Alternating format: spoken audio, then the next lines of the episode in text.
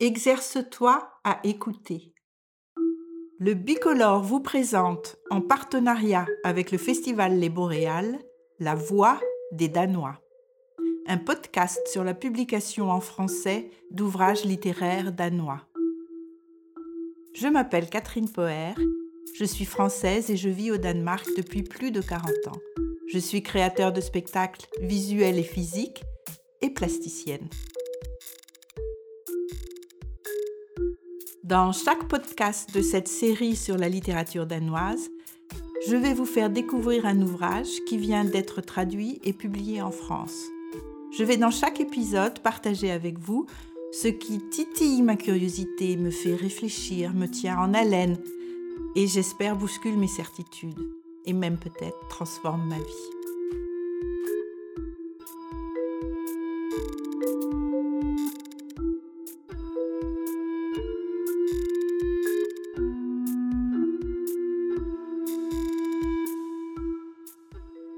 Salut, je m'appelle Anne-Catherine Baumann et euh, j'ai 37 ans. J'habite ici à Copenhague et euh, je suis psychologue et auteur ou euh, je sais pas, autrice peut-être. Et oui, j'ai écrit cinq livres, y compris Agathe. Et voilà, c'est ça.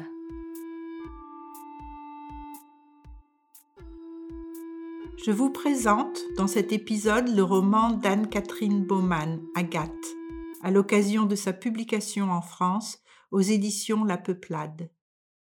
Patienternes stemmer summede i mit hoved og samlede sig i tændingerne til en fælles klagende kakofoni. Les voix des patients bourdonnaient dans ma tête et s'amassaient dans mes tempes en une cacophonie collective de plaintes. Était-ce vraiment possible que tous les êtres humains aillent aussi mal? Ou bien ne voyais-je que les malheureux? Existait-il des gens dans leur petit foyer qui allaient se coucher satisfaits et savaient pourquoi se lever le lendemain? Le personnage principal du livre est psychiatre. Sa propre remise en question va nous aider à nous poser quelques questions existentielles, des questions qui aident à retrouver un sens à sa vie si on l'a perdu.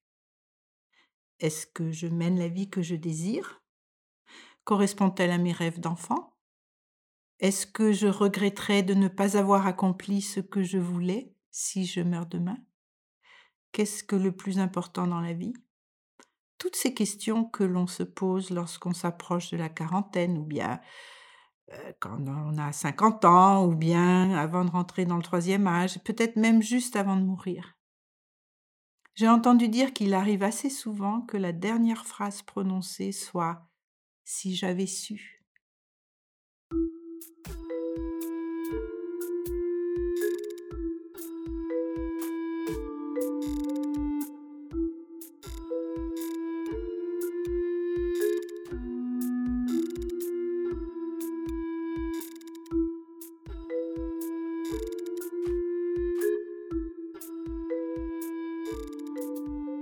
J'ai toujours été fascinée par les personnes qui changent de trajectoire de vie.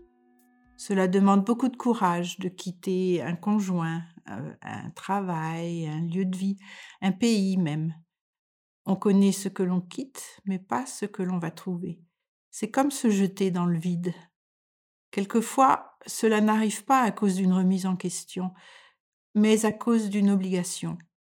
Outre les cas dramatiques dus à la guerre, à la pauvreté ou aux catastrophes naturelles, certains métiers ne peuvent être exercés que pour une courte durée.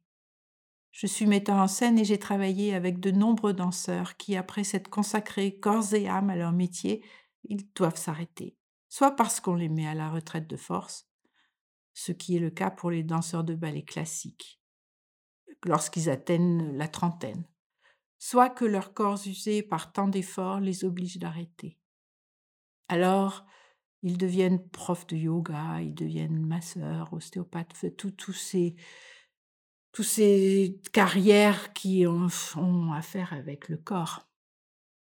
C'est aussi le cas pour les sportifs professionnels. Ils doivent s'arrêter à un certain âge, lorsqu'ils sont au top de leur forme. Anne-Catherine Baumann a été douze fois championne danoise de tennis de table. Puis elle a choisi de changer de trajectoire. Je lui ai demandé de me raconter son chemin de vie. Jeg startede med at spille bordtennis, da jeg var 9 år, og så sluttede jeg der midt i 20'erne.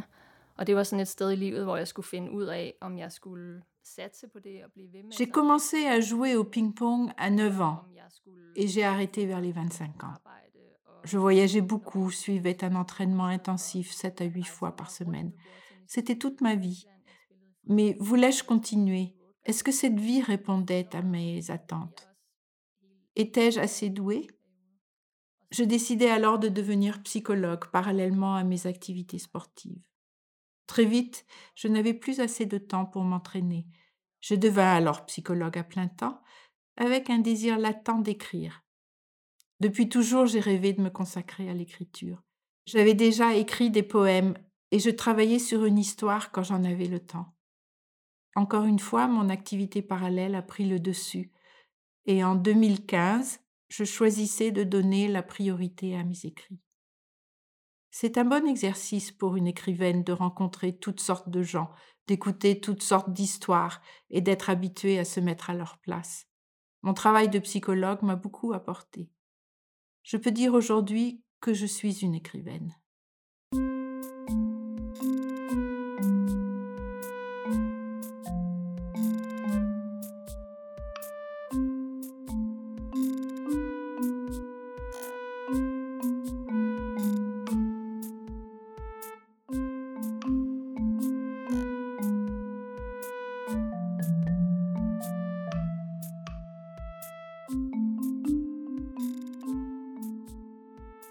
Essayer de décrypter l'âme humaine la passionne.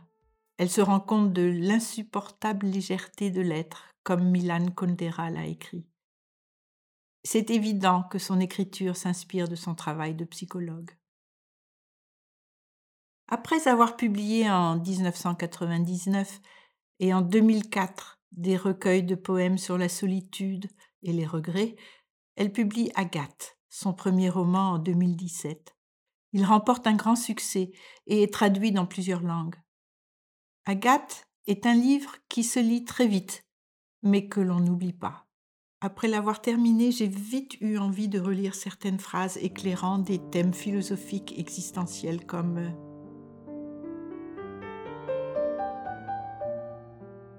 Je crois que la vie consiste en une longue série de choix que nous sommes obligés de faire et ce n'est que lorsque nous refusons de prendre sur nous cette responsabilité que tout devient indifférent.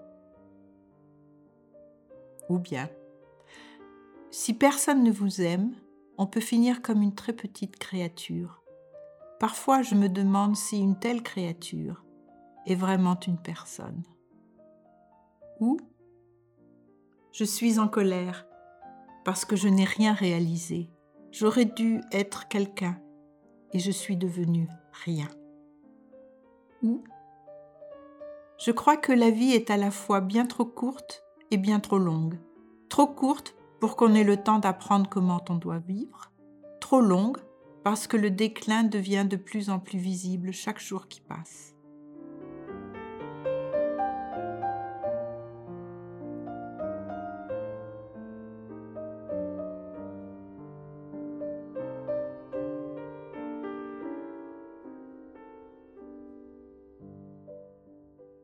Un psychiatre, après une longue vie à l'écoute des malheurs de ses clients, fait le décompte du nombre d'entretiens qui lui restent avant de prendre sa retraite.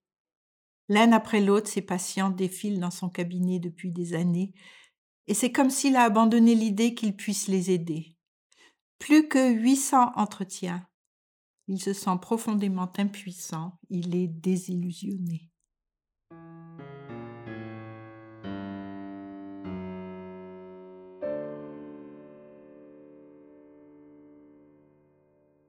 En mon fort intérieur, je maudissais tout ce qui affectait mes patients et contre quoi je ne pouvais rien faire. Il y avait à lutter à la fois contre des conjoints insensibles et des bouteilles de vin cachées derrière des étagères. Et que pouvait-on au fond espérer de la thérapie quand je n'avais que quelques heures par semaine pour reconstruire ce que les patients avaient une vie entière pour détruire?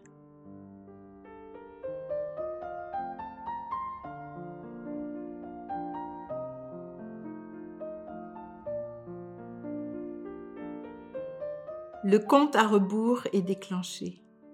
Assis dans son fauteuil, aujourd'hui bien usé, caché derrière ses clients qui sont allongés sur un divan, il les écoute d'une oreille distraite, tout en croquant des caricatures expressives, comme un moineau ébouriffé à l'aile brisée ou une autruche chauve.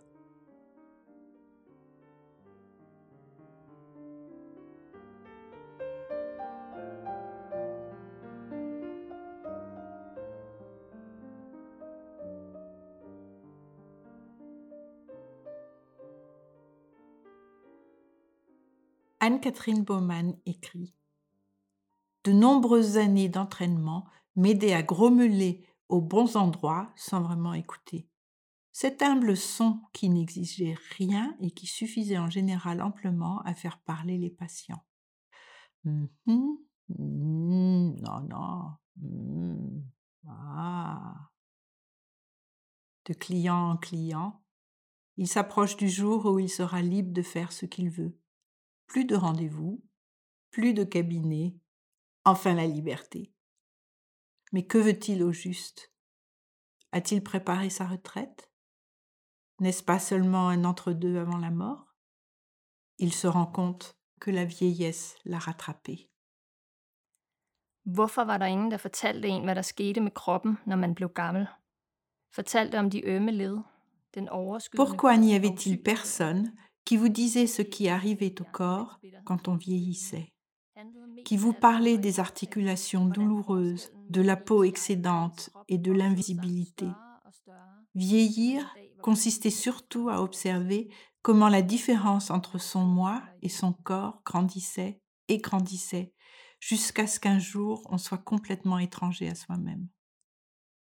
Qu'y avait-il de beau ou de naturel? Il n'y avait aucune issue, il me fallait vivre dans cette prison grise et traîtresse jusqu'à ce qu'elle me tue.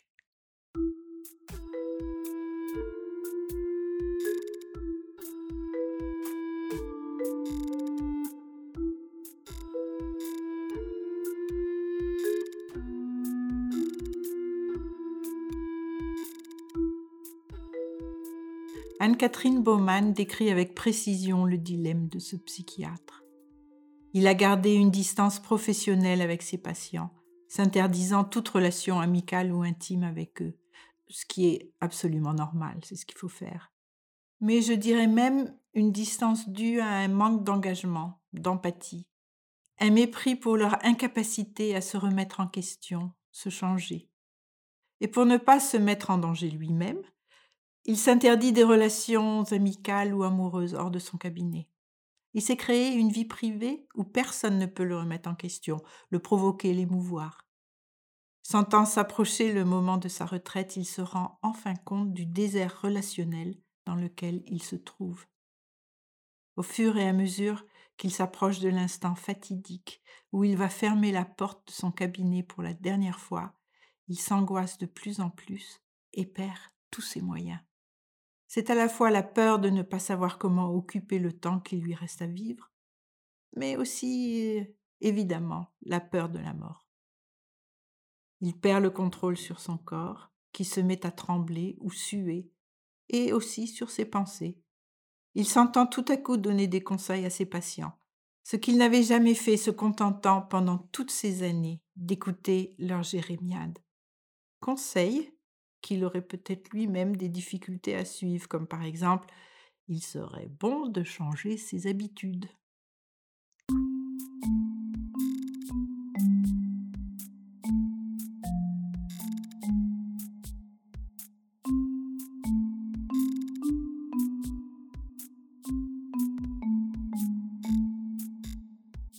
Sa secrétaire va le sauver en lui demandant de venir chez elle et de parler avec son mari mourant.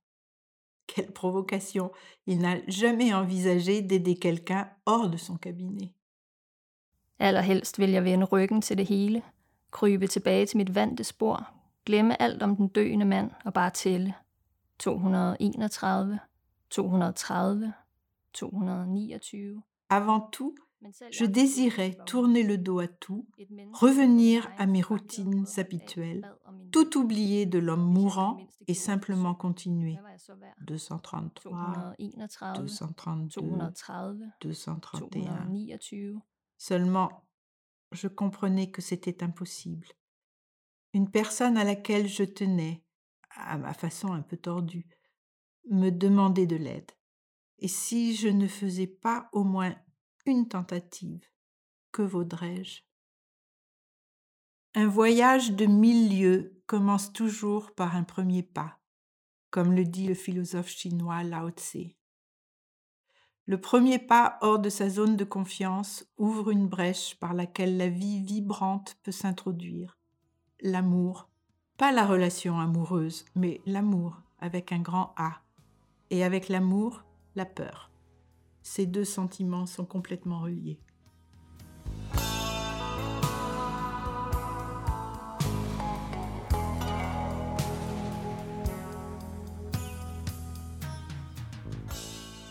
Le mari de la secrétaire se confie au psychiatre. Il sait qu'il va mourir, il n'a pas de temps à perdre. Il va droit au but, il est terrorisé. N'étant pas dans son cabinet, notre psychiatre a la liberté d'avoir un vrai dialogue avec Thomas et d'être comme lui, un homme. Il se reflète dans la peur de Thomas. Il connaît la peur. Elle se jette sur lui dès qu'il se retrouve seul avec lui-même. Thomas avait peur de la mort. N'avait-il pas, lui, peur de la vie? N'était-il pas déjà un peu mort?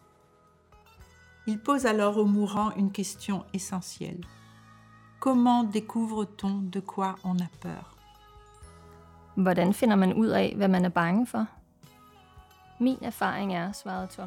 Mon han expérience, dit Thomas, tandis que ses yeux se fermaient, c'est que l'on commence par ce dont on a la plus grande nostalgie.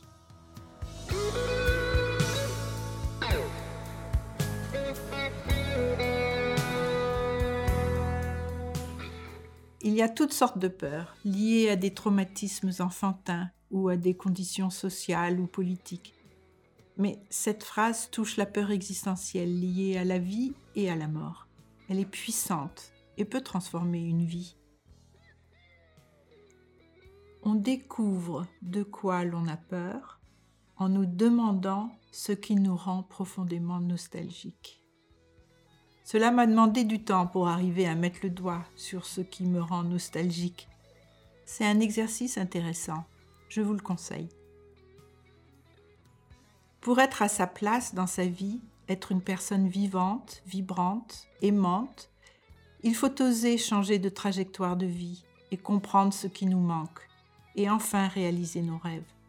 Ce n'est pas forcément faire quelque chose d'extraordinaire, je crois que c'est plutôt changer sa façon de vivre sa vie.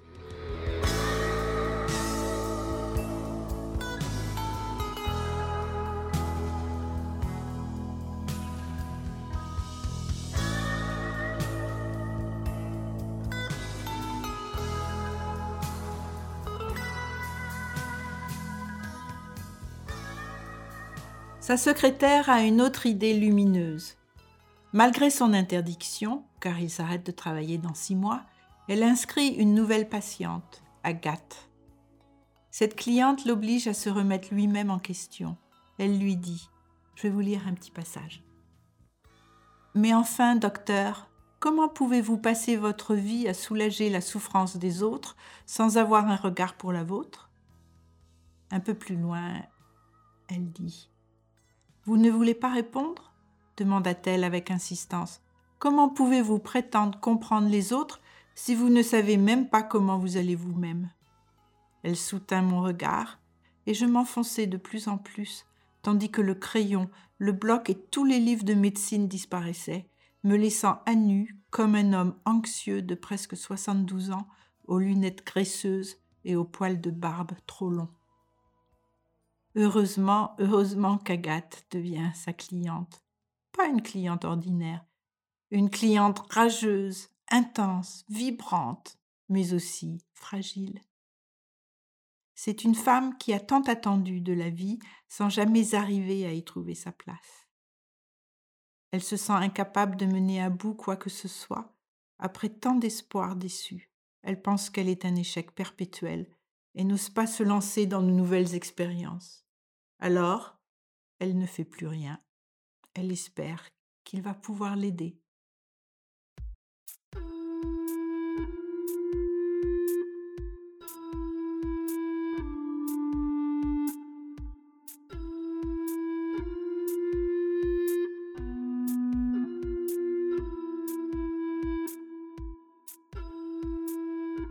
Le parfum d'Agathe est aussi doux que le souvenir des pommes au four à la cannelle de la maman du psychiatre.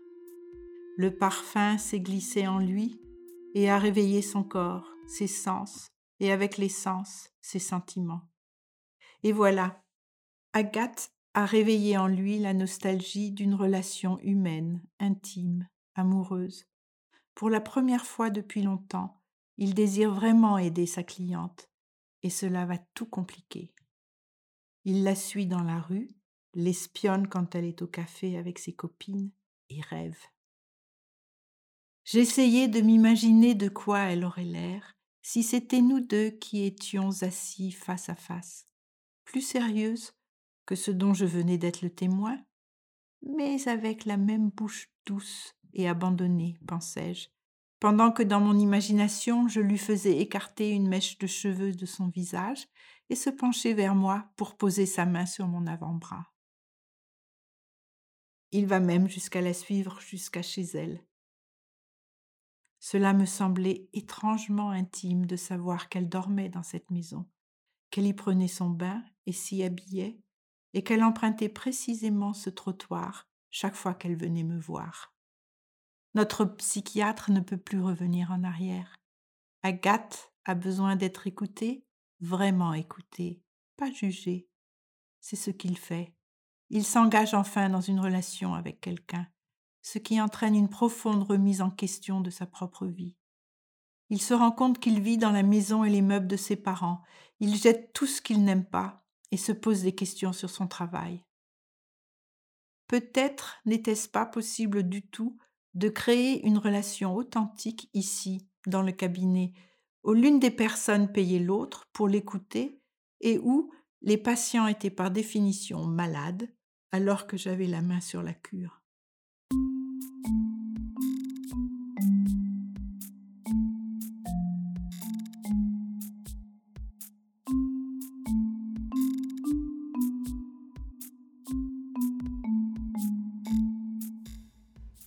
J'ai demandé à Anne-Catherine Baumann, qu'est-ce qu'un bon psychologue For det første, bare sådan helt i udgangspunktet, er det jo fint, hvis man har noget empati, og hvis man også gerne har lidt livserfaring, synes jeg.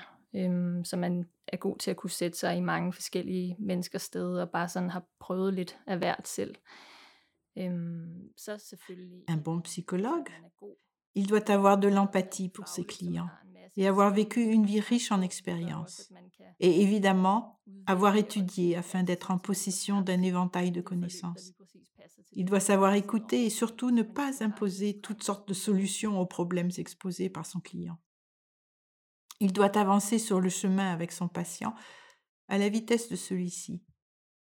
Il pose les questions et n'a pas les réponses. Ce qui est bon pour l'un n'est pas forcément bon pour l'autre.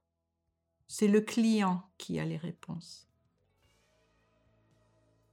Je ne peux pas m'empêcher de citer Frank Zappa. L'esprit, c'est comme un parachute. S'il reste fermé, on s'écrase. Quel soulagement lorsque notre psychiatre s'ouvre enfin à la vie. En jetant toutes les vieilleries au milieu desquelles il a vécu pendant des années, il retrouve ses carnets de notes de jeunesse. Il y avait noté Exerce-toi à écouter. Je vous quitte sur ce bon conseil. Exerçons-nous à nous écouter et à écouter les autres. Je vous retrouverai dans un prochain épisode si vous le voulez bien. À bientôt.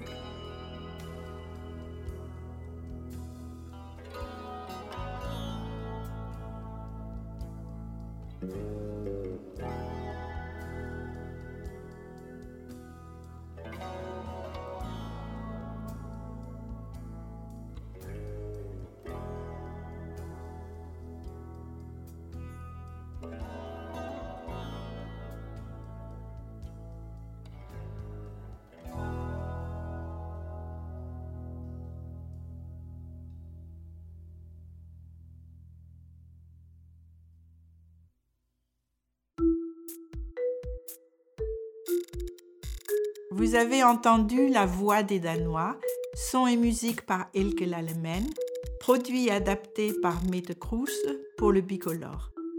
Cet épisode est présenté en partenariat avec le festival Les Boréales et Monk Studios. Je suis Catherine Poher et vous pouvez bientôt me retrouver pour le prochain épisode.